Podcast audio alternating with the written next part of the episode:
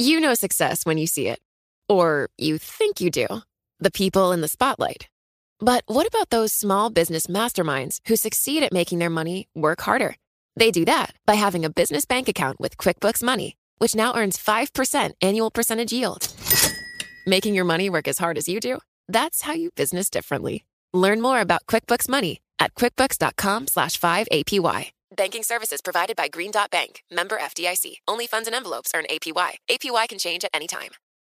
Collaborate for a greener future at the Bloomberg Green Festival, a groundbreaking celebration of the thinkers, doers, and innovators leading the way. From design and culture to technology, science, and entertainment. Hear from inspirational speakers and immerse yourself in climate solutions. July 10th through 13th in Seattle. Title sponsor Amazon. Official airline Alaska Airlines. Get 20% off using promo code Radio20 at BloombergLive.com slash Green Festival.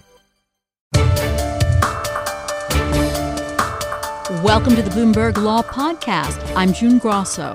Every day we bring you insight and analysis into the most important legal news of the day.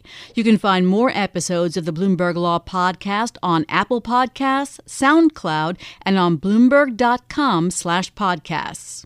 The Senate voted 52 to 47, with three Republicans joining the Democrats and independents in favor of a resolution to preserve net neutrality and eliminate the FCC's vote to gut Obama era rules. Democratic Minority Leader Chuck Schumer spoke about the importance of net neutrality. People who use the internet all the time realize what this is all about. And that's why there's been such overwhelming response. Millions of calls generated by us. We don't get that on many issues, so that clearly shows people care. Six million calls came to the uh, emails came to the uh, FCC. Joining me is Matthew Schettenhelm, media and telecom litigation analyst for Bloomberg Intelligence. Matt, why the vote for net neutrality now? Well, uh, so so this is tied to the FCC's decision in December of this year, and uh, it's taken a, a while for uh, that to be processed. But now we're set for the, the decision to take effect on on June 11th, and uh, in association with that, it also triggers a special timeline that Democrats in the Senate used to get around the problem that you normally need 60 votes to get something done in the Senate. They used this special process called the, the Con- Congressional Review Act uh, to, to allow them to, to vote to undo that December vote by the FCC by only 50 votes. And that's what we saw yesterday. Does this stand a chance of passing in the House?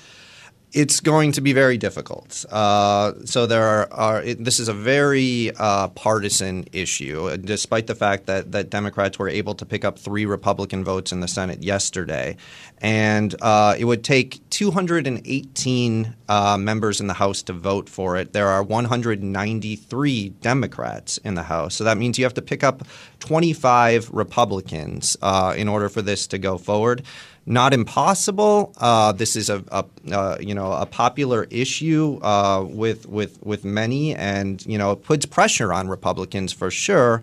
But I think it's an uphill battle uh, for Democrats even to get a vote on this measure. Uh, Paul Ryan, as the Speaker of the House, has discretion not to bring the thing for a vote at all, and that's probably the most likely scenario that that it stops there. In a speech before the vote, Schumer said, "See who votes for net neutrality and who votes against it." Are the Democrats teeing this up as a campaign issue? I think that's exactly what they're doing, and they, this is really what, what I sort of view as sort of playing the long game here on net neutrality. I think I think most of them would likely tell you that that this this particular measure is a long shot, but uh, it, by playing this card, uh, it becomes an issue in uh, elections coming forward and it sets you up for uh, down the road. You know, in 2020, let maybe the Senate looks a little bit different. Maybe the president uh, presidency looks different. The FCC looks different. This is all part of that long game strategy, and politics are a big part of that. Let's turn now to another battle. This time in the courtroom and the boardroom.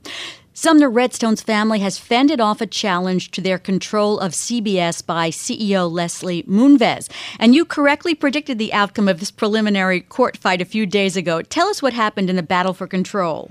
Sure. So, so what CBS decided this weekend in sort of a dramatic, dramatic form was that it, two things. One, that it didn't no longer thought that this idea of a merger with Viacom was a good idea, and two, it was going to move forward to dilute the, the voting interest of its controlling shareholder, Shari Redstone, who, who, who runs National Amusements.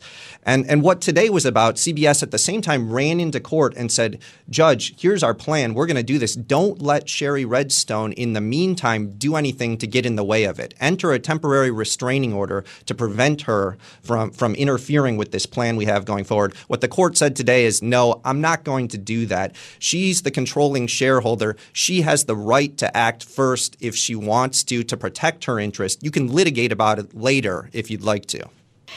Does this and some of the other actions uh, that Viacom has uh, initiated mean that Moonves has gambled and lost, or is it too soon to tell? I think it, I think this is early in in the game. Uh, I, I, think this is this is really uh, the first stage in in this legal battle. It's really more about posturing, positioning the parties about who can move first before the judge really digs in on can CBS dilute its controlling shareholders' interest? That's still to be litigated, I think, down the road. So this was really this is a, a, loss for CBS to be sure, because because now Shari Redstone and National Amusement has the power to take any action they need to to protect themselves. Uh, but it's not the end by any means. I think we're going to see an extended legal battle on this, and and uh, most of it hasn't been briefed at all yet. Uh, Matt, didn't the Redstones force CBS directors to change the company's bylaws and require that 90% of the board approve any dilution proposal? Yes. So so That's that was tough road though. Exactly. And and that was sort of some drama. I was at the hearing yesterday in in Wilmington and just a couple hours before uh, the hearing was ready to, ready to to happen, we, we received word that that that Redstone had made this change in the bylaws, and and so it kind of shaped the whole thing. It kind of shows how fast moving this whole process can be, and and and that's the power that Shari Redstone won today: the ability to make those sorts of changes on the fly that protect her interest. The the court today said, you know, that's okay. She, you know, the controlling shareholder can make those decisions. Maybe we fight about them later, but for now, she gets to make them. And and so now uh, CBS has a board meeting set for 5 p.m. today, designed to dilute uh, their interest as a controlling shareholder. But because of that bylaw, it's not clear that they, they're going to be able to, to actually win that vote. I think all of that, again, is going to lead to more legal fights fascinating. About 30 seconds here, Matt.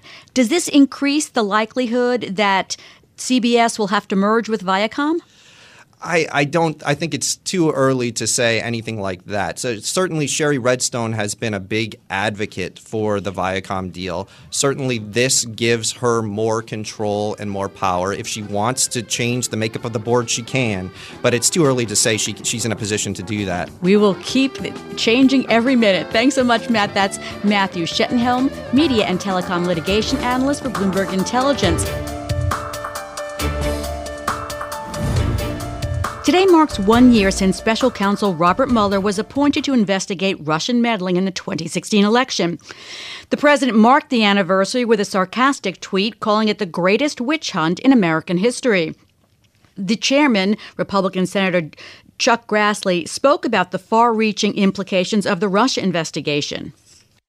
These are issues with implications beyond Mueller's investigation or even the Trump administration. They would affect every future administration, both Democratic and Republican. That's Chuck Grassley, the chairman of the Senate uh, Judicial Committee, and that's the committee that released more than 20 2,500 pages of transcripts and other documents from the investigation.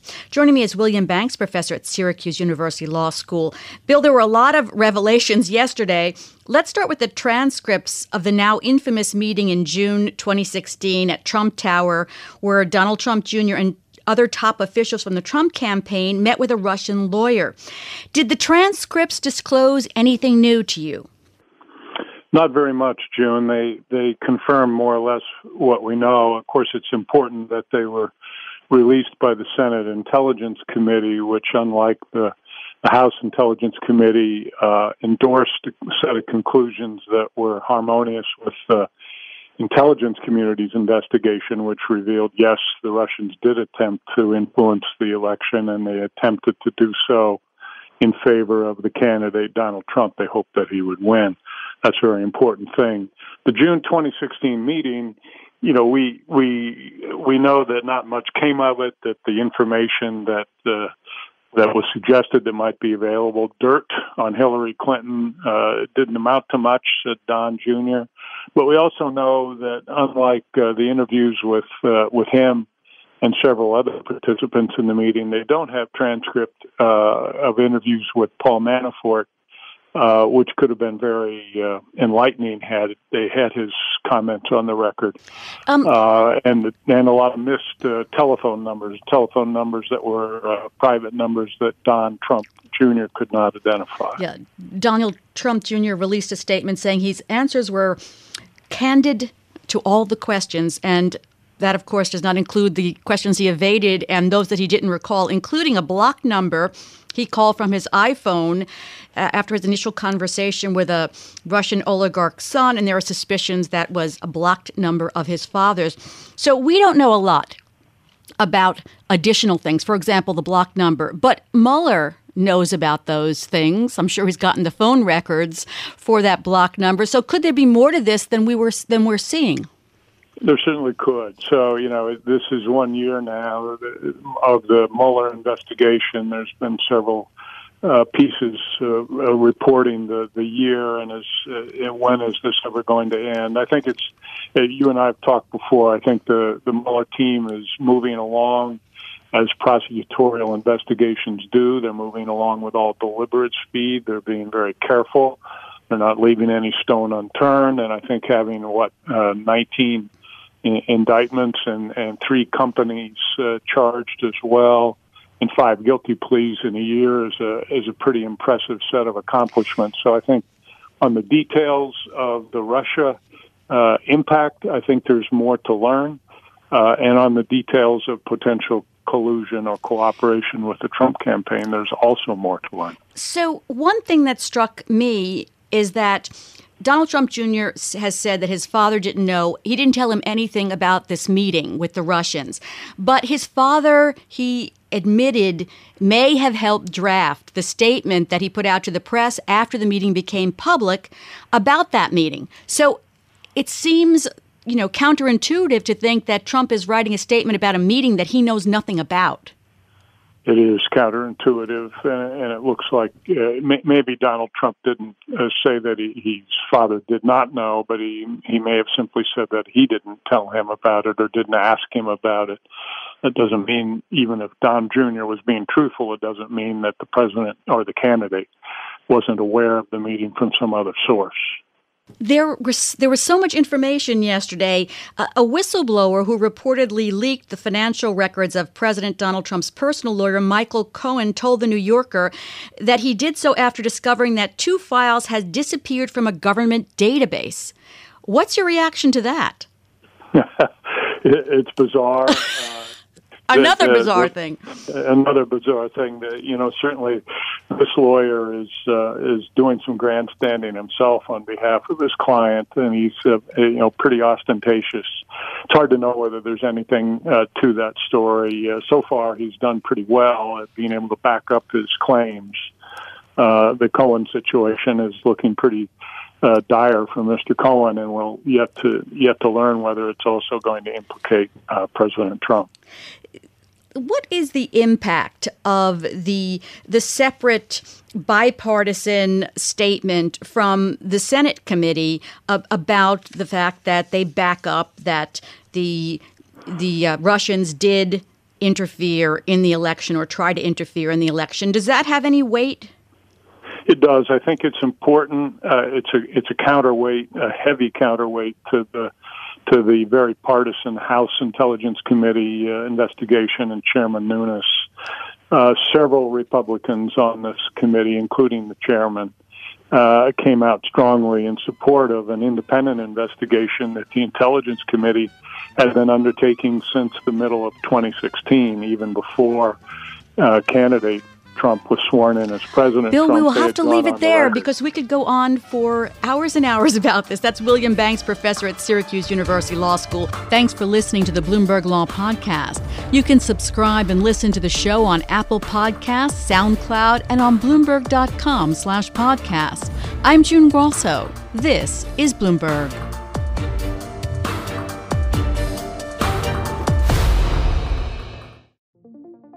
What could you do if your data was working for you and not against you? With Bloomberg delivering enterprise data directly to your systems, you get easy access to the details you want, optimized for higher level analysis, and financial data experts committed to helping you maximize your every move. Our data is made for more, so you can show the world what you're made of.